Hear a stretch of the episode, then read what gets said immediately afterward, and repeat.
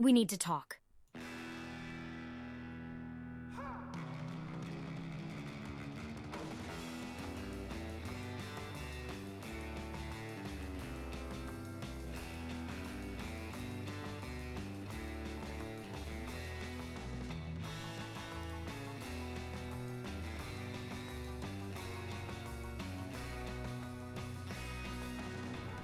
Yes, good afternoon, everybody. Hello, and welcome along to We Need to Talk with MJO, the marketing podcast that is to marketing what guitar solos are to reggae. That's right, my name is Michael John oh, Oliver. Great to have you along, and we have much to discuss this afternoon. Chris Howard, Marketing Director at Lace Partners, will be along shortly, and we'll be talking about how to build and scale a marketing team, what to look for, what mistakes to avoid, and how to make sure it sticks. So, plenty to cover before we hit the top of the hour because, my friends, we have issues and we need to talk.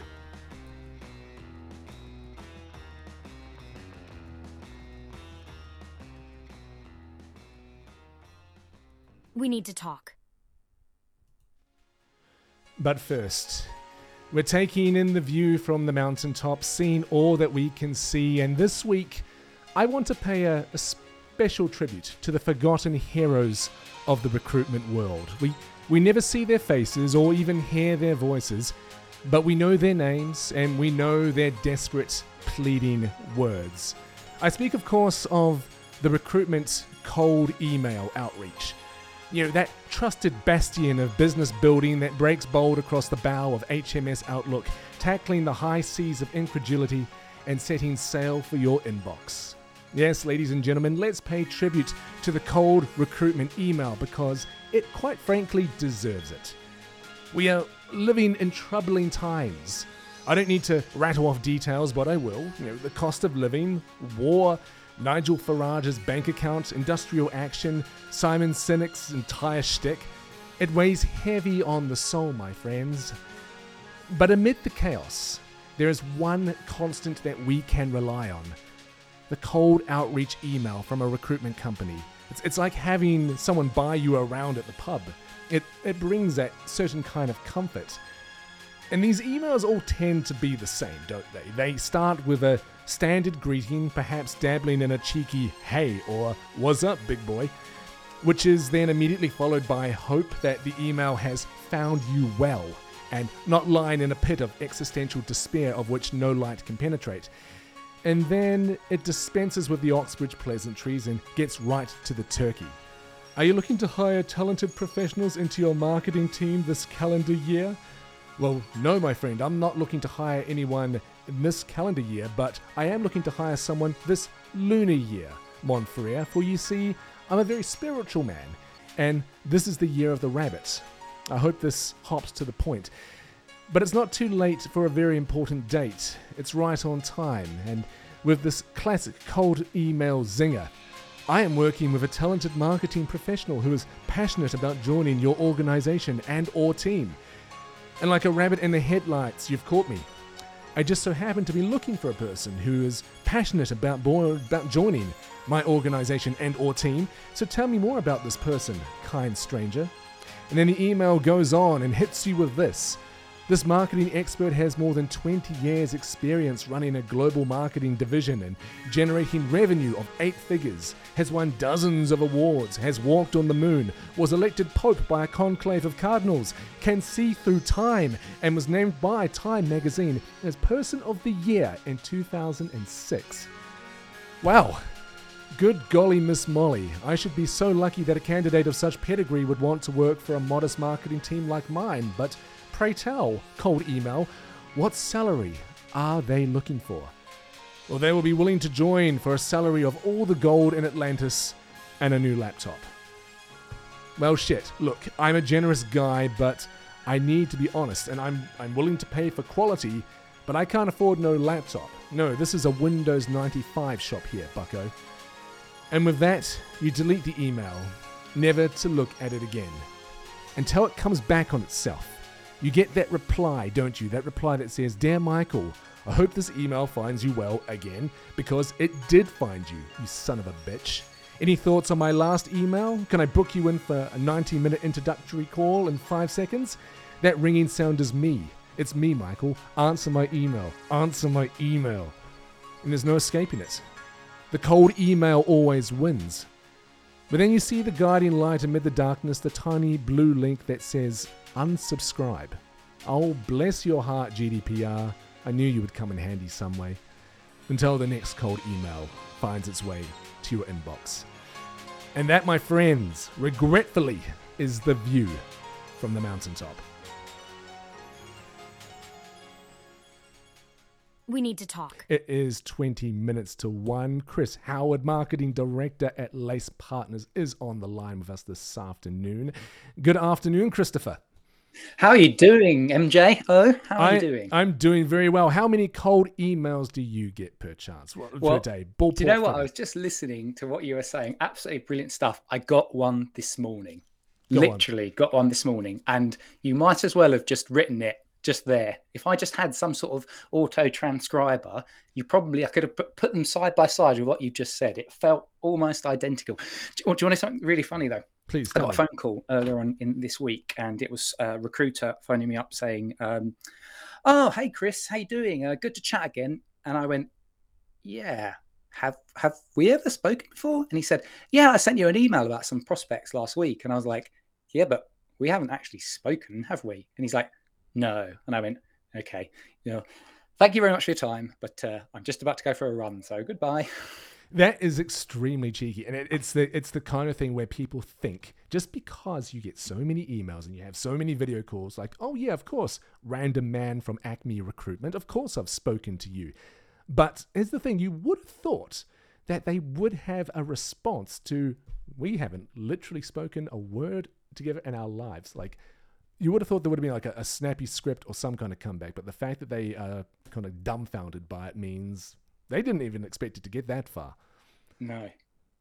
Well, sir, we do have issues and we need to talk. And there comes a time in every marketing director's life when they realize, as good as they are, they can't do it all on their own. A lonely marketer never prospers, they only walk around in circles. But the thought of growing a marketing team from scratch can be a daunting prospect. And who should that first hire be? What do you get them to do? And what if they get bored? What if they think you're just full of shit? And what if it turns out that you're the Oppenheimer in their Barbie land of their career? I mean, Chris, growing a team of any kind is hard. But how do you prepare yourself to even start that process? Well, apologies if some of this sounds a bit boring and uh, like people have. Uh, I'm teaching people to suck eggs, but it does actually start from my, from my perspective with understanding what your original plan is and what the the low hanging fruit is that you need to get up first. So, um, I joined my current business in 2019. Um, and we were a lot smaller than we are now uh, as an organization. Lace Partners, we're a HR consultancy, about 100 people we've got at the moment. Uh, but with about 15 of us when we started. And the first thing that I did was actually start to map out what are the quick wins that I need to actually deliver. And then once I'd got those quick wins, so simple stuff that will all of the marketers listening to this will, will know. It was what's the brand? How do we define the brand? Um, what's the look and feel of it? Um, how do we actually generate inbound leads? Just start mapping out your ideas on that plain piece of paper.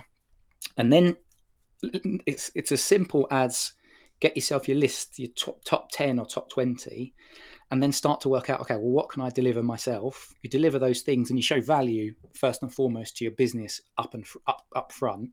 And then after that, you start to say, okay, well, look at how much successes I've already had, just me. So now let's see if we can take this to the next level. And I think being clear in your communication as to, I'm going to do this, and this is what I hope will be the outcomes. I think that's a really, really important thing, just from my own personal experience. Can you tell me a little bit about what the marketing team at Lace looks like? Kind of put that into perspective for us. Yeah, sure. So we've got, uh, I have a, a, a kind of brand lead uh, who focuses on all of the brand that we have within the business. So that is about uh, internal, um, you know, lace brand communications that we do, but it's also about how we are represented externally. She has a graphic designer that works within her. A fabulous team uh, that we call the creative services, our brand lead and uh, our graphic designer. Um, and then that's one side, which is all to deal with the creative, the visuals, the look and feel. How do we be consistent? Um, and how how do we support the business in delivering that consistency with every, anything that we do externally. And then on the other side of the team, it's more about the more traditional sort of marketing comms, if you like. So that's the email marketing, it's uh, website management, etc. And I've got a, a, senior marketing manager that uh, sort of runs that team. Uh, she does a fabulous job, and we have a digital marketer focusing on the website and social media elements. And then we have a marketing assistant who supports the, the two of them as well. So who was the first person you remember hiring, or not much less their name, but rather the first position you hired for, and why was that the first one you went for? So there was already somebody within our business that we then just migrated across into more of a marketing focused position, um, and that was so it was a bit of a uh, by osmosis really um, that it came about, and uh, she joined the business um, really to support me with all of the execution of some of our activities. So we ran a large scale event at the time. So that was a big chunk of the first sort of six months that we spent. Um, but then it was also around getting people to come along to that event and managing parts of the website. So it was a bit of a marketing generalist type role because the team and the company was quite small. But as we've grown and as we continue to grow, we're starting to look, and this is what we've done, we've started to build our specialists. So people that can focus on the brand, because as you've got a larger business, you've got more outputs that come out um, from your organization.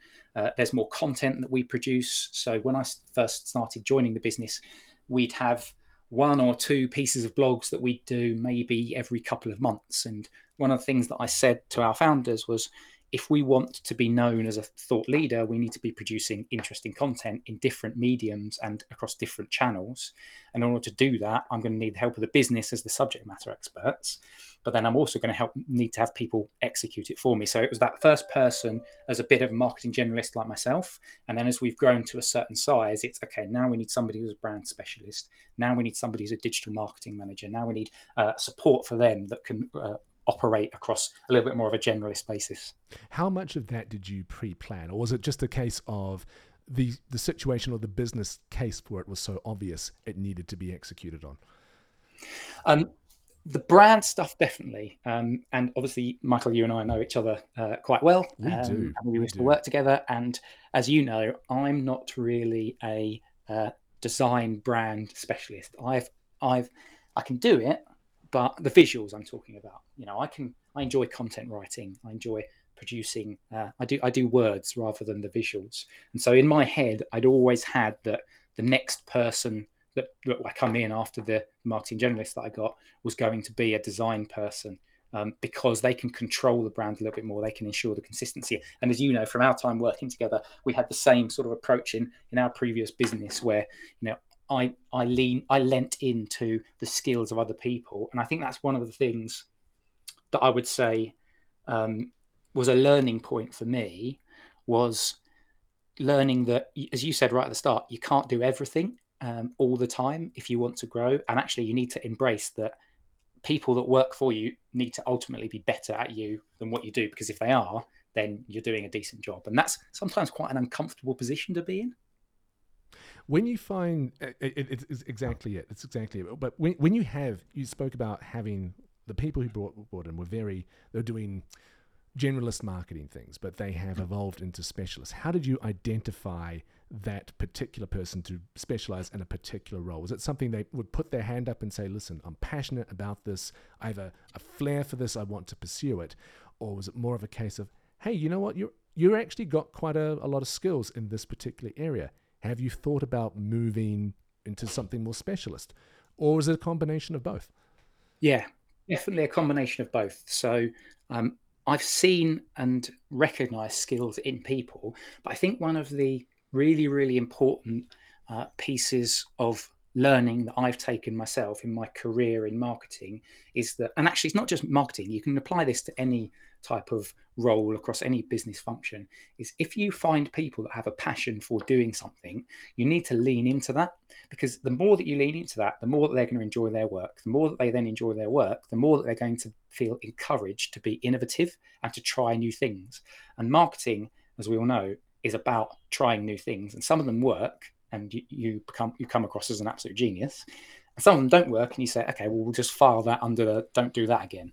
Um, and so for me, it's about talking to people, communicating them. What do you like? What do you enjoy doing? Let's do more of that, and let's do let's try to do less of the stuff you don't enjoy doing. As it's, it's always going to be a situation where you're never going to have a job where you can only do the stuff that you always love doing. Uh, and obviously, you and I have experienced that in our various uh, uh, history and careers and stuff. You, there's, there's some stuff you love doing, some stuff you don't you like doing less.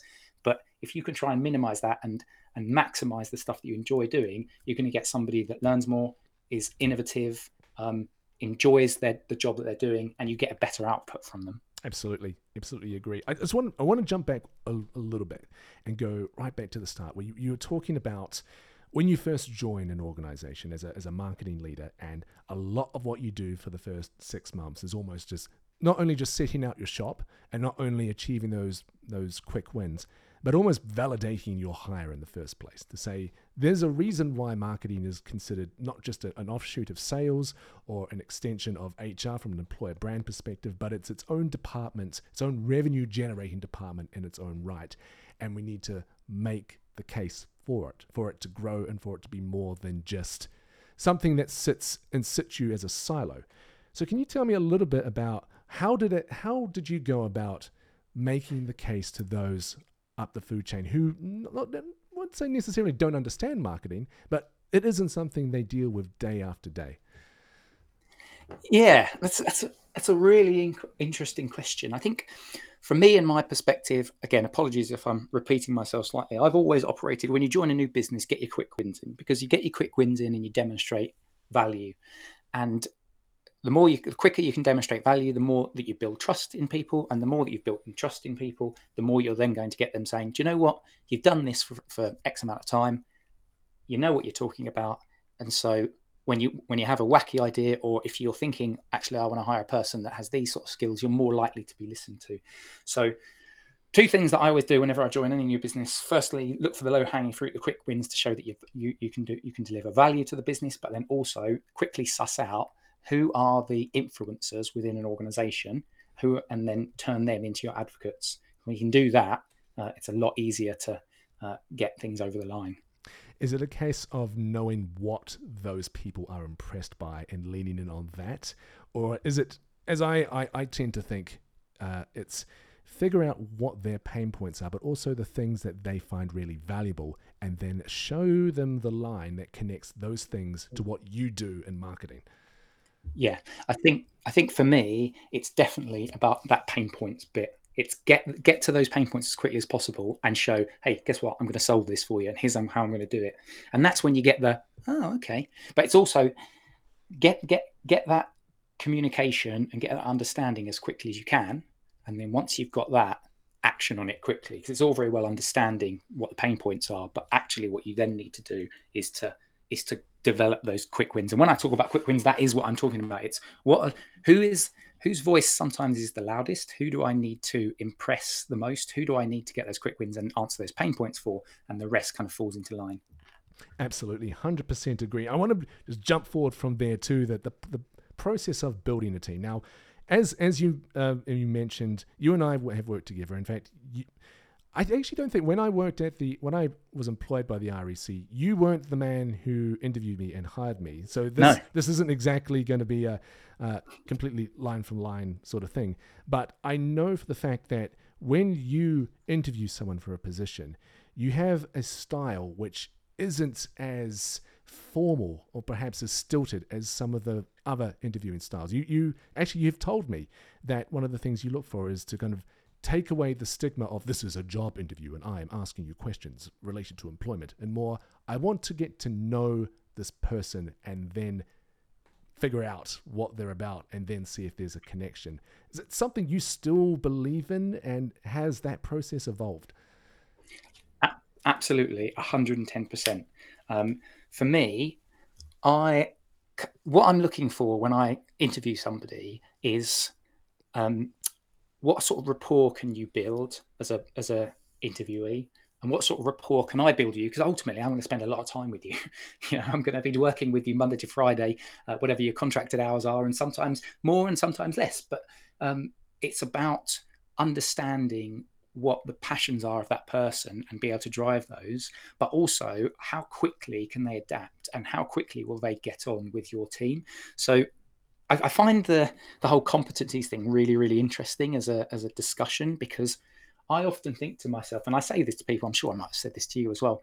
I I can't teach the soft factor stuff like the willingness to learn and the ability to uh, engage and the rapport that you can build. You can't. I can't teach that sort of stuff. I can teach people HubSpot. That's easy. I can teach people email marketing. You can teach people some things like in within the content writing side, but it's not always so natural to people. So it's about understanding what are the the points, what are the trigger points that is going that this person's got from their soft factors rather than the show me all of these qualifications or that you've done this LinkedIn learning session or that you've you've done a Google AdWords sort of qualification like because that stuff can be taught it's actually the behavioral stuff that I focus in on and then can I build a rapport with you mm, I I absolutely agree and the thing is I I signpost that right from the beginning. It's it's not something I do by sort of subterfuge and thinking, well, this person's going to be like, oh, this actually isn't as intense of a job interview as I thought it was going to be. I say almost right from the beginning. I know you're going to be. I, I know if I look at your CV, you can probably do the job. And the fact that you are, have been invited to an interview suggests that you can literally do the job as a as a mental and physical exercise. But what this is about is let's let's work each other out. Let, let's talk and let's get a sense of who we are and what we're about. Uh, because I, I strongly believe that an interview is a two way street, and that I'm not just interviewing and meeting a person thinking this is going to be a potential colleague, but rather they're interviewing me. I'm, I'm the spokesperson for my organization. I need to be able to put our best foot forward and, and extol the virtues of what working here is all about. So there is a, there's a little bit of pressure on me as well. Mm. But to that end, that's a hell of a lot easier if you're not just going through, you know, this is an interview, if you, if you yeah. know what I mean. Yeah. Do you know, um, I subscribe to the concept of DBAD, and I don't know if I made this up or heard this, but basically it's it's a two way thing. DBAD is don't be a dick. Um, uh, don't be a dick because if you come across as the interviewer like a dick to the person, it's not going to reflect well on your business because they're going to think, oh, why would I want to work for that business? Or if you're working for a huge brand as well, you know, you're you're an ambassador of that brand, and so you know, if you're working in B2C, you know, you might find out that somebody doesn't want to buy Coca-Cola anymore because they suddenly got a bad experience. You know, that's the sort of thing. Don't be a dick, D bad. But then actually that I subscribe to that when I'm interviewing people as well. So if somebody comes across as natural and effervescent and is really engaging, then just exactly as you said, like I'm, I'm only going to skim the CV because that stuff, a lot of it is very, very similar depending on how many interviews you're doing. Mm-hmm. It's so true because once you have seen, uh, you know, one CV, one marketing CV, you almost feel like you have seen seen them all. Uh, but I, I, found almost like I, I, and I feel bad, and perhaps I'm I'm belying a little bit of my own strategy here. But again, I, I if I skim it, that's probably as as, as in depth into seeing someone as I'm going to get. Like I want to, I'd rather have them literally tell me the story of themselves to get there. Um, one, I want to talk about once they're in, on the team and once they're on board. I want to talk about ambition and giving people the the length needed to grow into the kind of marketers they want to be. Because my philosophy is, if you're hiring, say, like a marketing executive or a marketing assistant, you're hiring for that position today, but what's but this is a person you potentially want to become a senior marketing manager, a brand lead, a, a head of department. How do you make that real from the, for them right from the beginning, and how do you ensure that is that's still something that they can cling on to, and it's not just a carrot you snap away at a moment's notice? Yeah, I think for me, it's about being quite clear and transparent when you're communicating to people. This is kind of where I see your opportunity is. But I think it's also about, again, classic marketing 101. It's about actually putting something that's measurable. You know, be specific, measurable, have um, something that you can say to people, this is the time frame that I'm looking at. And things don't always work out. You know, life isn't linear. You're not always going to have a situation where you're at point A and I'm, I think you can get to point B by this time because you know nothing is not everything's fluid in business but if you're transparent with people as to their expectations here's here's what i think you can achieve. Here's what i can think you can achieve within this business. Here's the time frame i think you can achieve it in. And also um, here's the things that you need to do which i will help you. These are the bits that you need to learn the milestones that you need to knock down. As long as you're doing that then i think people understand that. And sometimes you know we've you know we've worked in businesses where you have structures in place that there isn't sometimes there's just not a place to go and that's okay but as long as you as a, leader has have been able to support and impart that knowledge that can help that person to grow in their career you know it, it then also fosters good relationships that as an individual you can then carry on beyond the current working environment that you've got so for example if people don't mind listening into this, I consider you a friend, and we meet for beers and we uh, chew the marketing fat and put the world to rights. Oh, And do. for me, that's amazing. And it, the more of those types of relationships I can have, the better. Absolutely, and putting the world to rights is, is putting it mildly. There, there are times when we have laid the world out like Mike Tyson in the middle of the ring.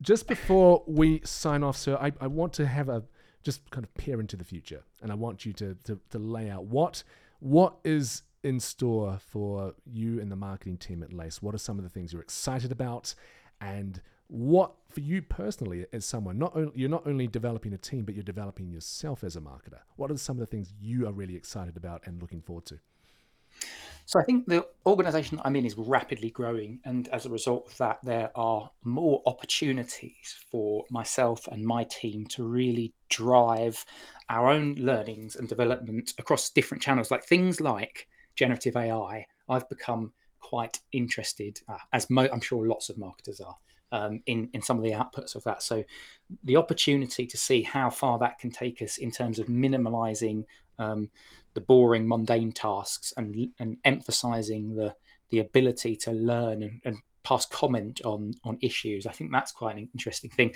for us as a team. Um, trying to drive more content thought leadership you know i'm a content marketer and i absolutely love producing interesting thought-provoking content so that's i want our engine to really just move to that next level. And then also uh, starting to segment our audiences. And we i guess we go right back to the beginning and when you were talking about generic recruiter email x being sent out to 10,000 people you know, that's that's you know welcome to the 90s man. We are we are moving forward in life and li- and and everything is becoming hyper personalized and learning how you can be successful in lead generation through hyper personalization i think is quite a fascinating thing too. Absolutely. Thank you so much for your time on we need to talk with mjo chris howard marketing director at lace partners. And we are now hard up on one o'clock and that is that is this week's show. We'll be taking a break for the following week because even old man Oliver here needs time off to, you know, recharge, you know, rejuvenate, come back with more marketing related bollocks to yell at the internet. But for myself and Chris Howard, thank you very much for joining us. If you want to listen back to the podcast, it will be available very shortly on demand wherever you get podcasts. And hey, do you like reading newsletters and do you like watching things and do you like listening to things in newsletters? Well, there's a marketing newsletter out there which has got absolutely nothing to do with marketing, but reading it is designed to make you a better marketer. It's called Reliable Sources. It comes out every Wednesday here on LinkedIn and on Substack. And guess what? This guy writes it. So read it, subscribe to it, enjoy it, share it. Please do as you will. But for me, Michael John Oliver, and Chris Howard, this is We Need to Talk. And we'll be back next week. Well, not next week, the week after, because we do have issues and We need to talk. we need to talk. Until then, see you later.